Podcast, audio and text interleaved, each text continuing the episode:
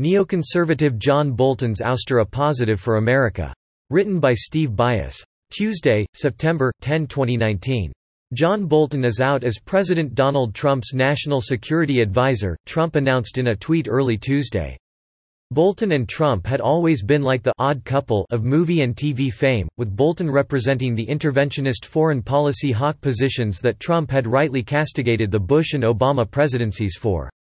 In the early days of the administration of President Ronald Reagan, Reagan's Secretary of State, Alexander Haig, brought up the need to send the Law of the Sea Treaty to the Senate for ratification. L O S T was a massive transfer of power to the United Nations, and defined the rights and responsibilities of the world's nations' use and management of the resources of the world's oceans. Haig told Reagan that the Carter administration was in agreement with L O S T, and that multiple presidencies had worked on it. When Reagan said that he had problems with L O S T, Haig retorted that it was already a done deal, to which Reagan told Haig that, on the contrary, that is what the election was all about. Haig soon left the administration, and while Reagan did many things during his tenure that constitutional conservatives did not like, that was a good move. But why did Reagan appoint someone with Haig's attitude to begin with? The same question has been asked about Trump's curious appointment of Bolton. After all, Bolton is well known as a neoconservative hawk, someone who sees the United States as the world's policeman, while Trump ran for president criticizing the tendency of recent U S presidents to entangle America into overseas conflicts. Bolton officially resigned, but Trump tweeted that he had asked Bolton for his resignation. Media reports indicate that Bolton's ouster was due to Bolton's alleged leaking when he did not get his way on a foreign policy question, which must have been quite often since Trump's public philosophy against foreign involvements was in such stark contrast to Bolton's longtime advocacy of the position that it was in the best interests of the United States to send American forces into various and sundry conflicts around the globe. "I informed John Bolton last night that his services are no longer needed at the White House," Trump tweeted. "I disagreed strongly with many of his suggestions, as did others in the administration, and therefore, I asked John for his resignation, which was given to me this morning. I thank John very much for his service. I will be naming a new national security advisor next week." Americans who hoped that Trump was sincere when he called for a less interventionist foreign policy in the twenty sixteen campaign are now hopeful that the president will tap someone who is more aligned with that stated non-interventionist foreign policy, in short, someone who agrees with Trump's stated American first foreign policy. Stephanie Grisham, Trump's White House press secretary, explained that there were simply too many philosophical differences between the two for Bolton to stay on as national security advisor.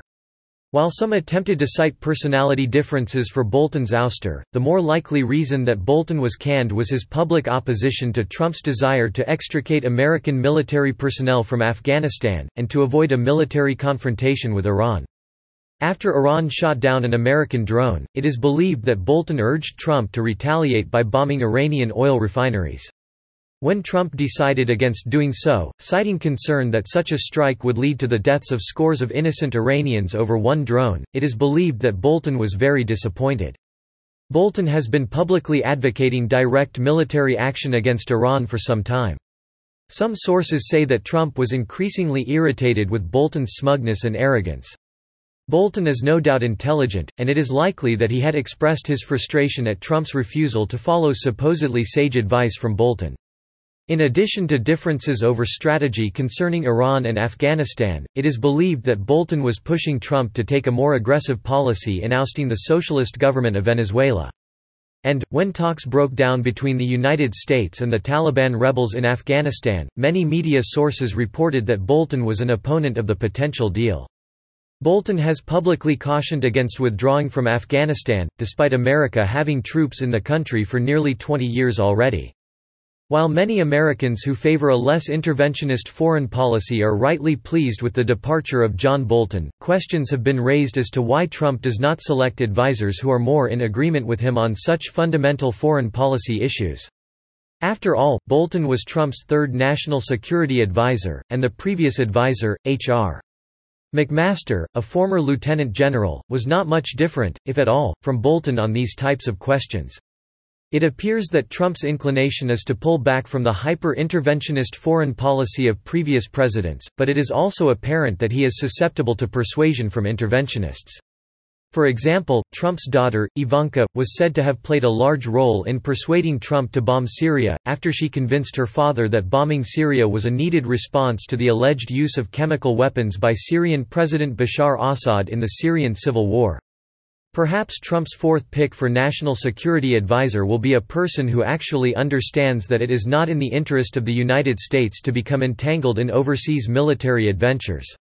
If Trump is serious about changing the interventionist tendency of recent American presidents, perhaps he could get some advice from former Texas Congressman Ron Paul and former White House advisor Pat Buchanan as to who would make a good national security advisor.